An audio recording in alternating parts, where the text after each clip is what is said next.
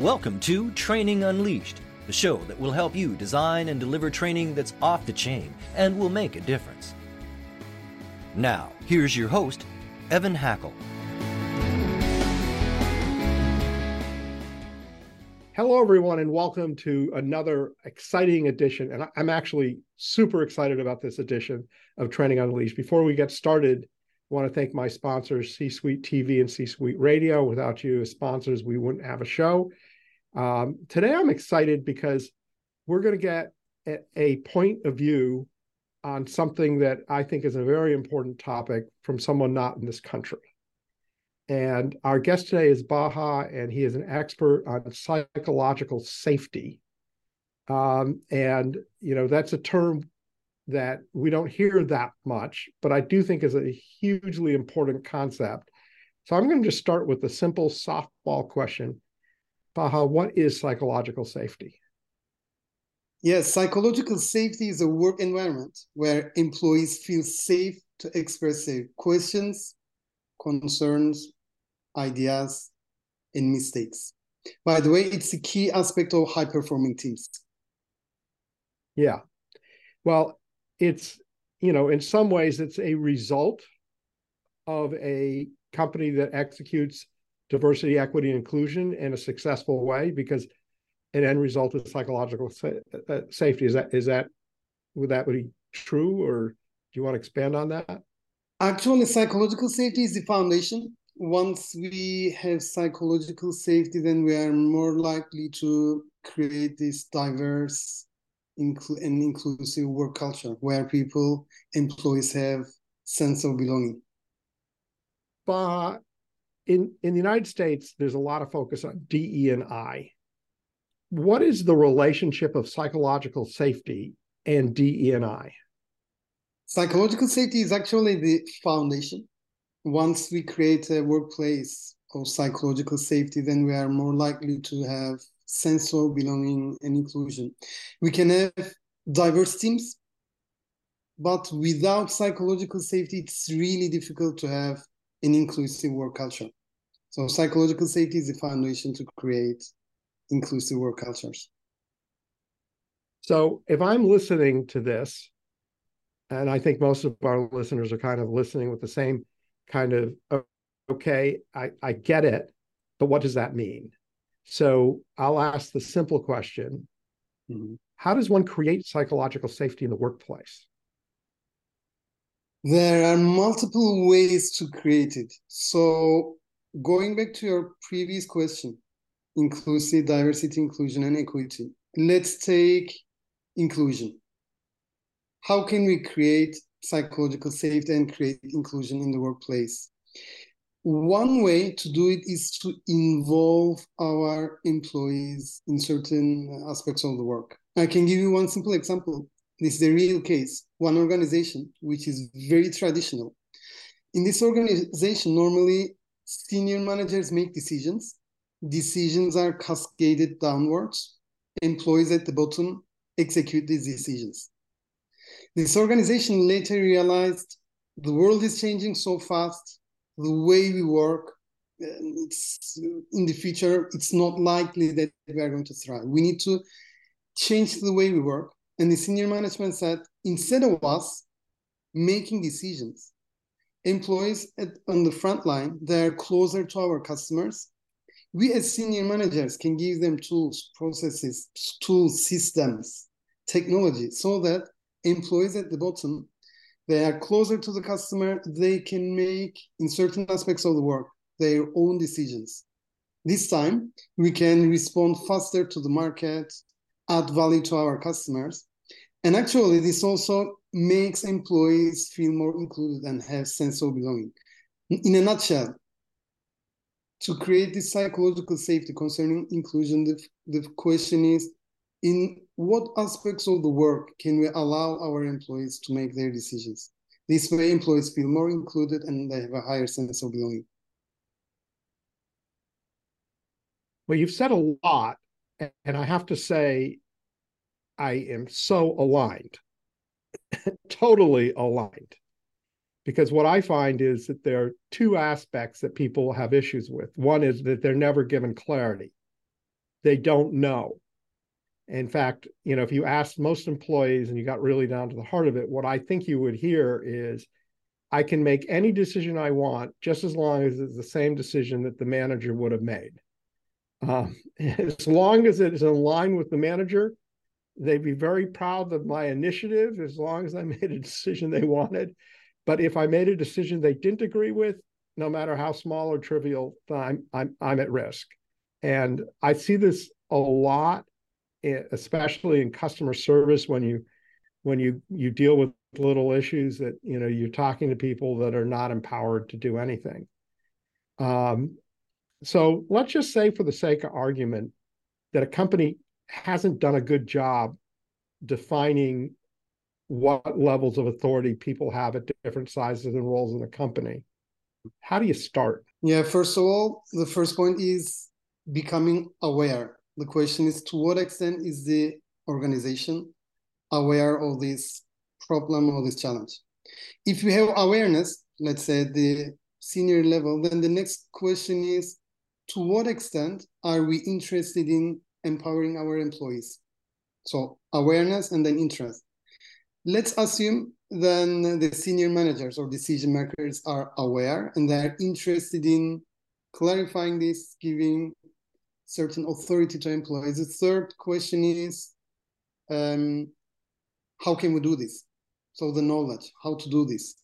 It's about the way senior managers talk with employees, weekly one-on-ones, asking good questions, asking constructive questions, encouraging employees. Once employees bring ideas, to value them.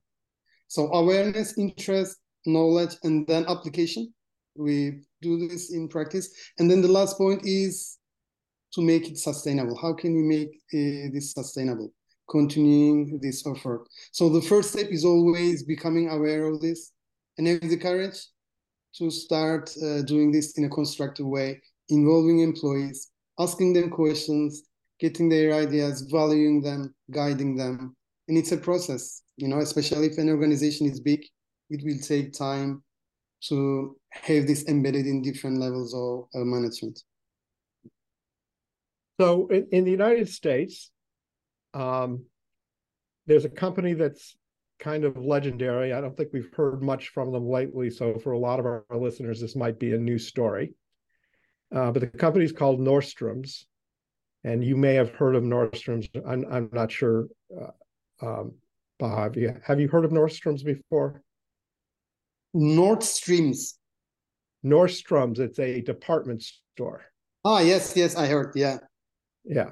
So the story goes, and, and I, to the best of my knowledge, believe this to be a true story, is a customer goes into Nordstrom's and returns a set of four tires. Now, never in the history of Nordstrom's have they ever sold tires, but the employee determines that it's better to accept the, the tires as a return than to upset the customer, because the, the customer is convinced they bought the tires there.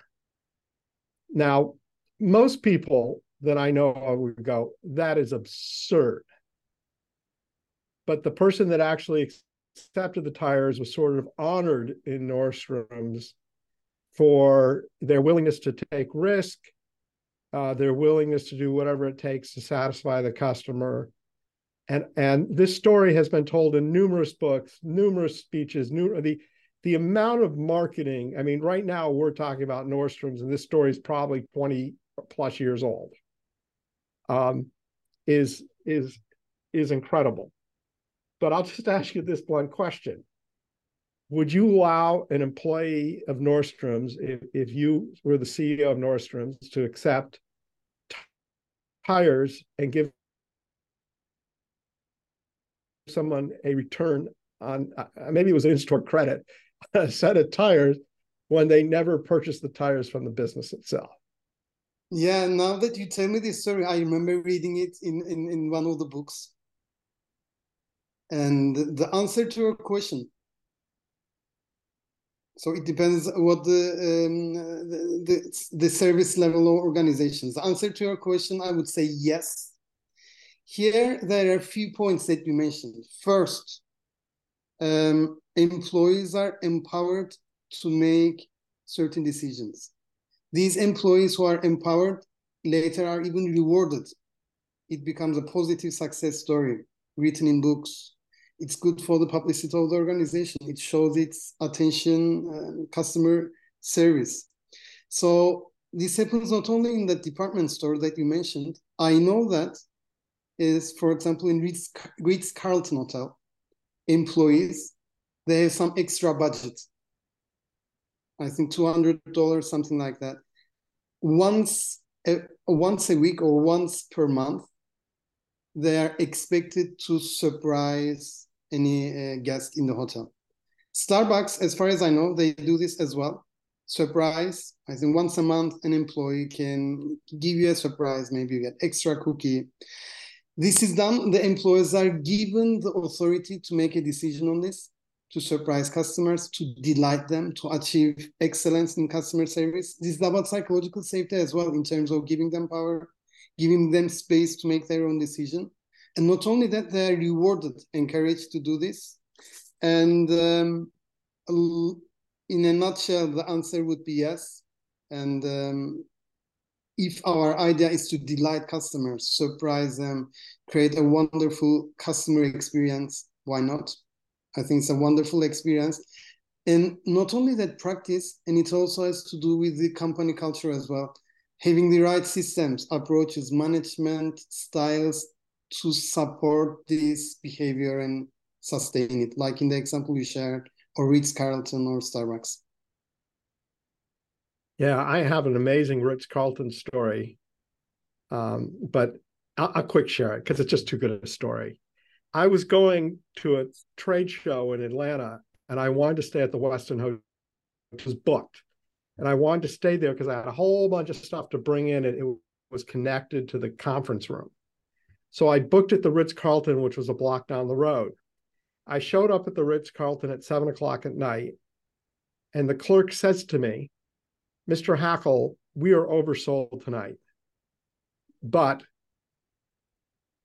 we do have a room for you, but we're going to give you a choice. We have secured a room for you at the Westin." How they did it, I don't know, because that's where I went. "We're going to comp you that room at the Westin. You can stay there for free, because we hate it when people show up at one in the morning and there is literally no room in the inn. So if you would accept our kind offer to stay at the Westin, uh, I would really appreciate it. And we're going to comp your room for you in, in exchange for that inconvenience." And they explained the whole reason. And I've been at hotels like at two in the morning and not had a room. So I wanted to go to the Westin. So I was really happy. So I, I moved to the Westin. And then a week later, I got a letter and a gift certificate for two hundred fifty dollars to be spent at the Ritz-Carlton for being such an accommodating guest, uh, which was amazing. Um, so it was like, wow, they really handled it well. Now, conversely, I was at a Ralph Lauren outlet store, and I had bought a pair of Ralph Lauren jeans at uh, Saks Fifth Avenue, and the Ralph Lauren outlet store is across the street from me. And one of the belt, you know, the things that hold your belt in, the, I don't know, loop, had busted off. So I walked over to the to the Ralph Lauren with my Ralph Lauren things, and I said, "Look, at, I know you're the Ralph Lauren company. I know I bought jeans that are Ralph Lauren, but I bought them at Saks Fifth Avenue. They're clearly defective. It, it's not the fault of Saks that these are broken jeans. I said, can you guys handle the repair?" And they said no. And I said, "Are you, you know, not able to? Like you, you just have no system to?" "No, we can. You just buy them from us." And I said, "Oh, is there someone here I could talk to, like in management?" I said, "Are you?" In, I always say this to someone because it, you know, because it doesn't make any sense to drive someone nuts. I said, "Are you empowered to make this decision? If I, you know, if if you were so, you know, if I convinced you, not that that's what you would do." And they go, "No, we're not." And I said, I said to them, "Well, what do I do?" And they go, "On the wall there is an eight hundred number." Now I'm in the store. and they go, call the eight hundred number. So I called the eight hundred number, and the person at the eight hundred number says, I work on the, I work in the online department. I have nothing to do with the stores. So, I mean, talk about people with lack of empowerment. I, you know, I felt, I felt bad for them.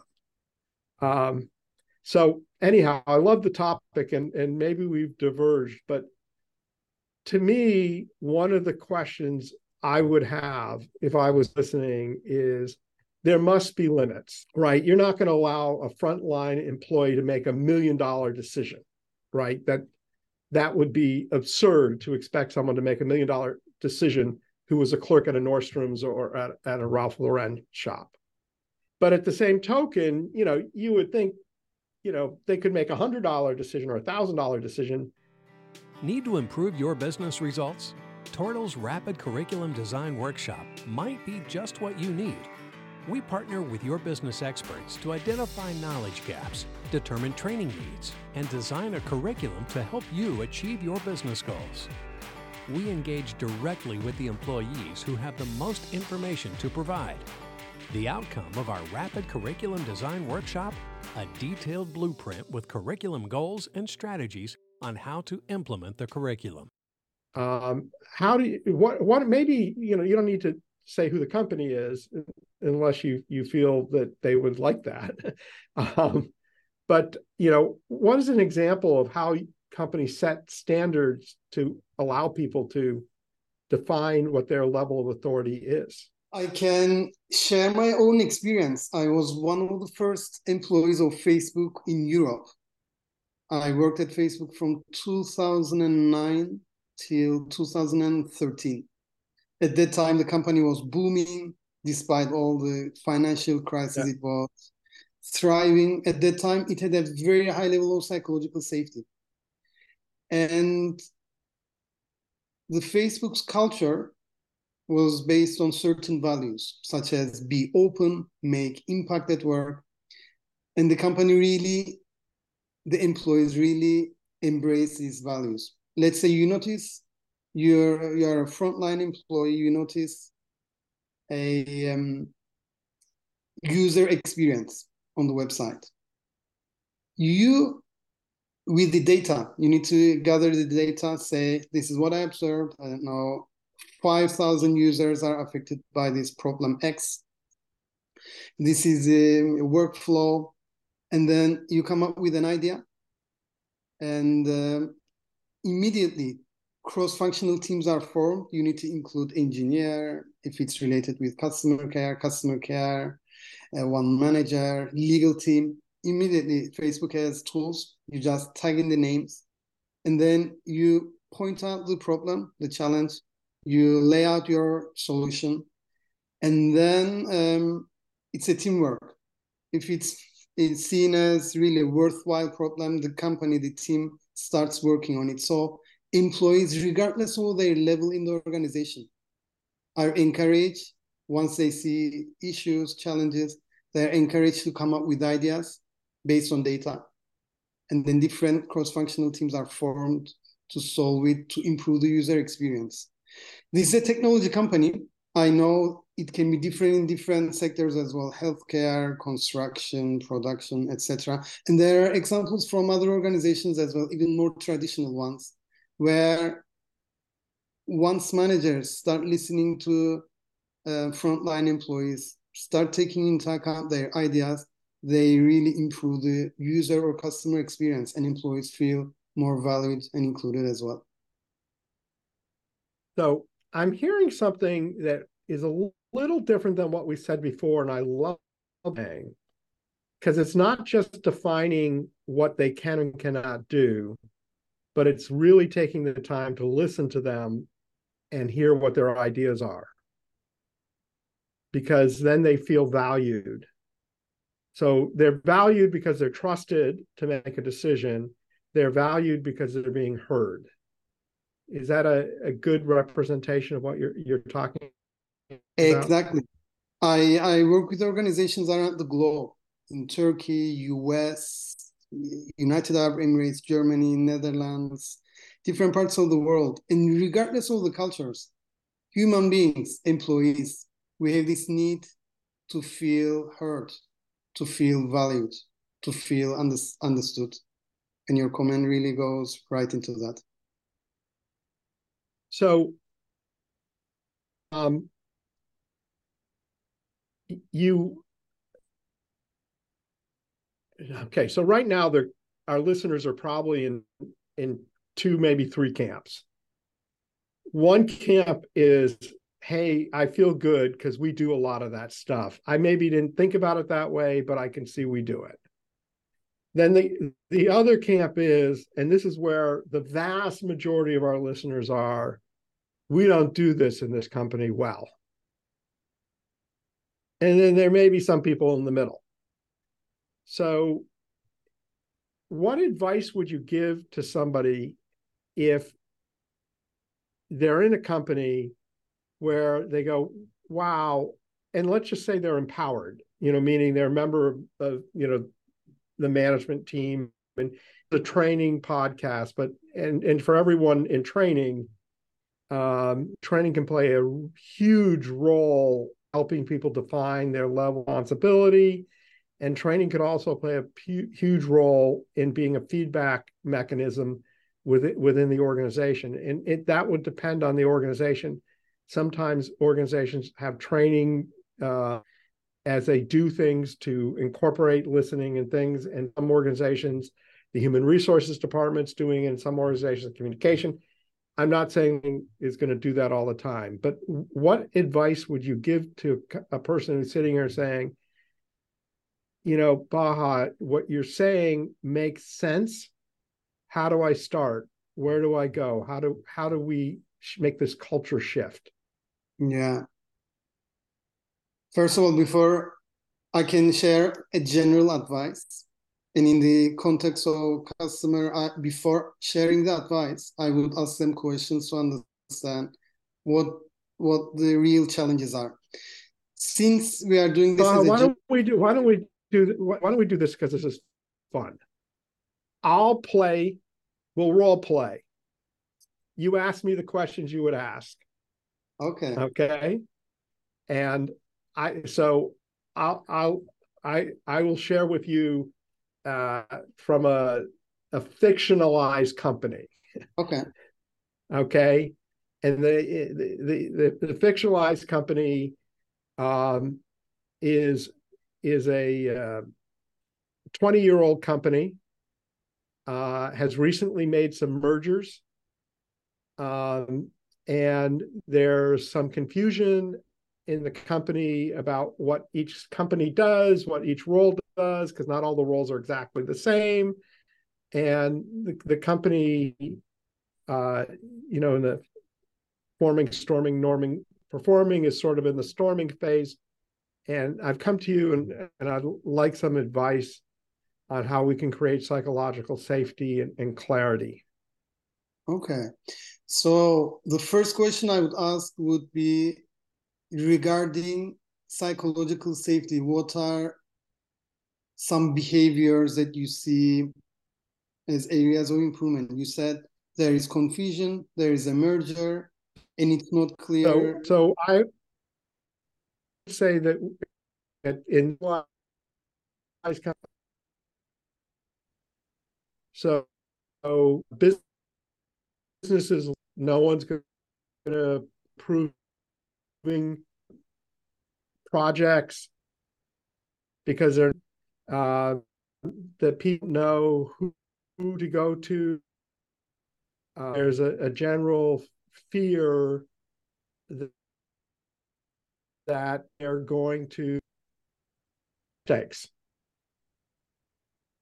Evan, uh, your uh, voice was uh, cutting off. I couldn't hear you completely. Maybe your internet connection. The, the, pe- the people. So here, here are the thing. People are afraid to make decisions. Okay.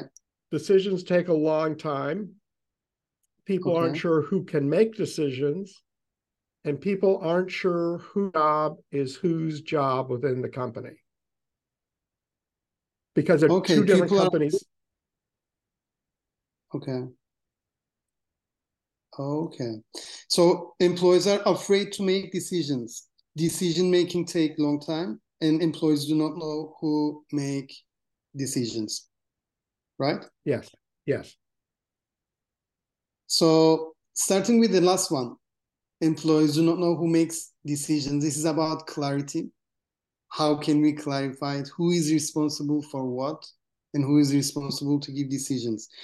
And regarding the first one, employees are afraid to make decisions.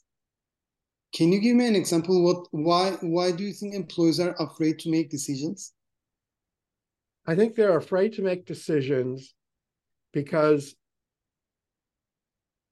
they're afraid that they're not going to make the decision that their manager wants them to make.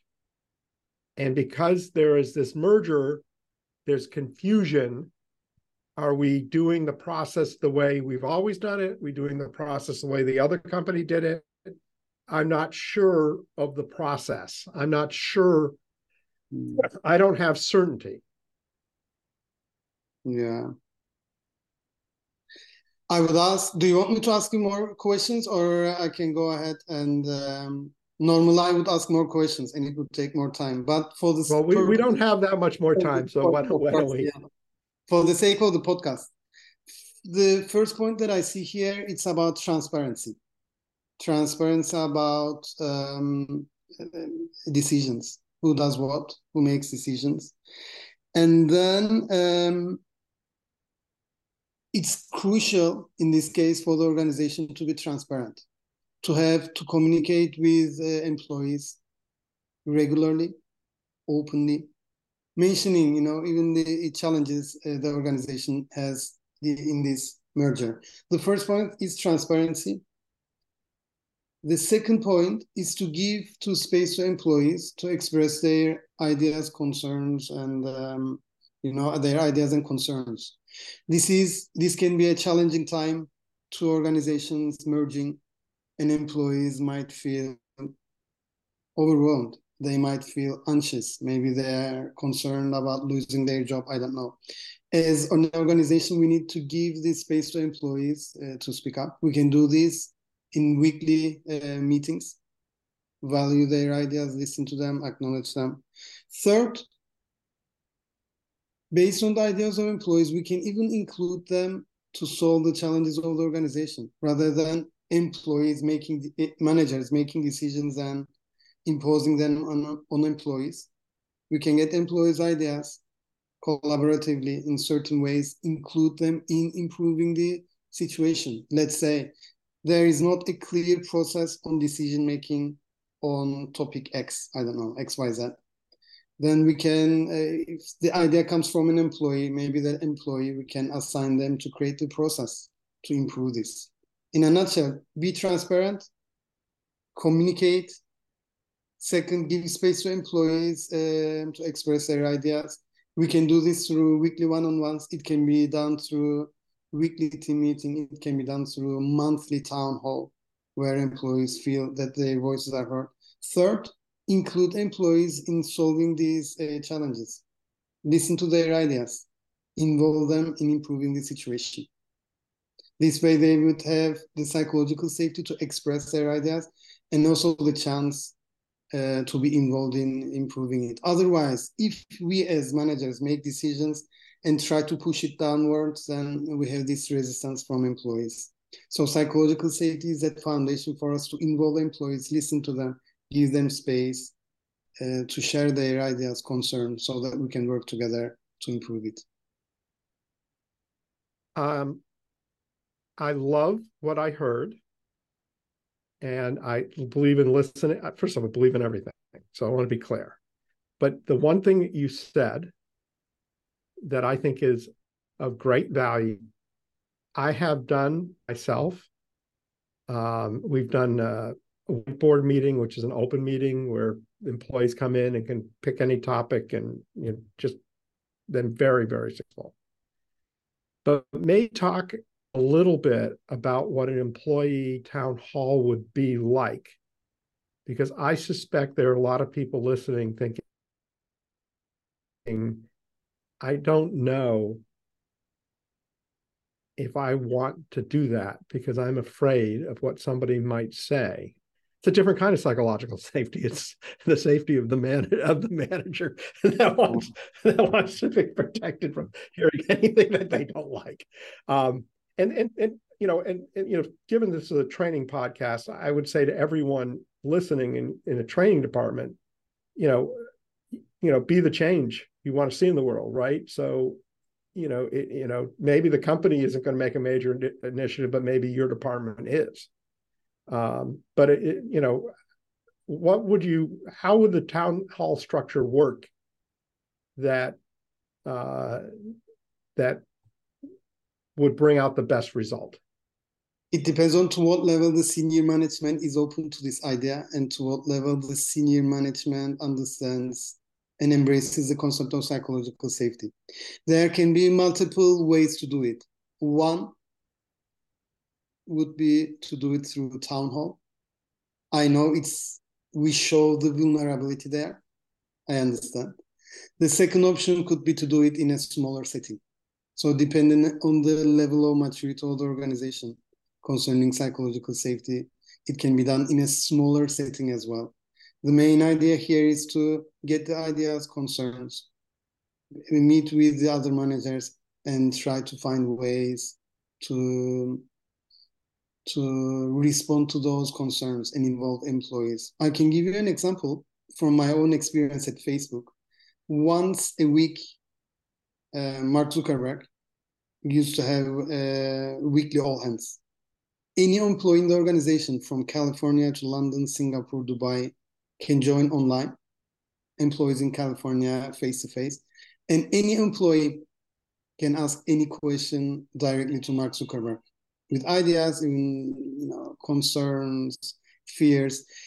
It seems like a simple exercise, simple um, activity. At the same time, it has a big effect on employees' um, sense of psychological safety in the organization. So in a nutshell, to make a long answer short, do it in a way which is fine for your organization, either opening to all employees once, or you can do it in smaller groups as well. I love your ideas.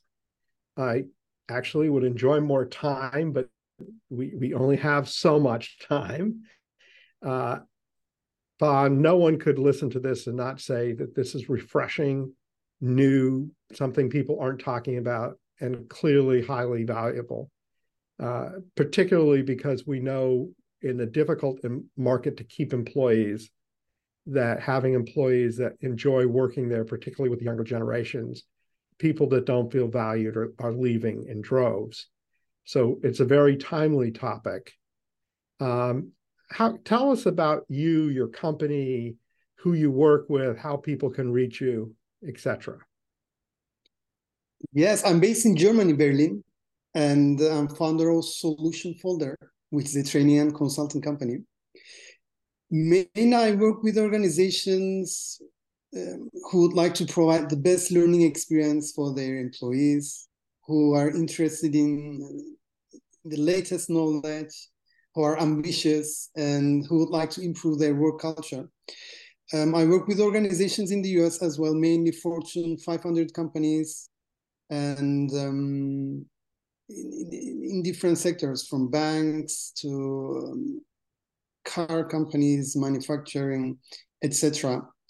And I have one website for those who are interested. You can check this website to get free resources on the topic of psychological safety. It is solutionfolder, solutionfolder.com slash free dash resources.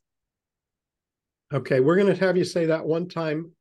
So people, if you go to training unleashed dot net, you're going to see a description of all of this. So you can have the website right there. A lot of people, though, of course, are listening on Spotify, Apple, what, wherever this is being shown. So please repeat, repeat the website one more time. Sure. Solution Folder. It's together. solutionfolder.com slash free dash resources. You know, I, I I learned a long time ago when I was in getting my M B A that the most powerful marketing word ever was me. Um, people really like free. Uh, so I think it's fantastic you're making that available to everyone. Uh, maybe just tell us a little bit about what those free resources are. They're basically eight videos. What are the things? Eight videos on psychological safety that you get one video per week. So eight videos in eight weeks. These are short videos, short actionable videos about different aspects of psychological safety. How can we implement, foster psychological safety in our workplace? Cool. So as you know, uh, and every listener knows, uh, we always end, if you had one piece of advice to share with the audience, what would that, that one piece of advice be? Concerning psychological safety, there is an interesting aspect. It's about dealing with mistakes. So we are human beings. We can make mistakes. We can learn from these mistakes, and we can improve. The main thing is not to repeat the same mistake. I like it. Okay. Well, thank you for being a guest. I want to thank all of our listeners and all of our viewers and our sponsors, C-Suite T V and C-Suite Radio. Without you, we would not have a podcast. Everyone take care and have a great day. Bye-bye. Training Unleashed is brought to you by Tortal Training, specializing in e-learning and interactive online training solutions for corporate, government, nonprofit, and franchise organizations. Tortal makes effective training easier. Just go to tortal dot net to gain access to real-world tools that can make a difference. That's tortal dot net, T O R T A L, tortal dot net. This podcast is a part of the C-Suite Radio Network. For more top business podcasts, visit c suite radio dot com.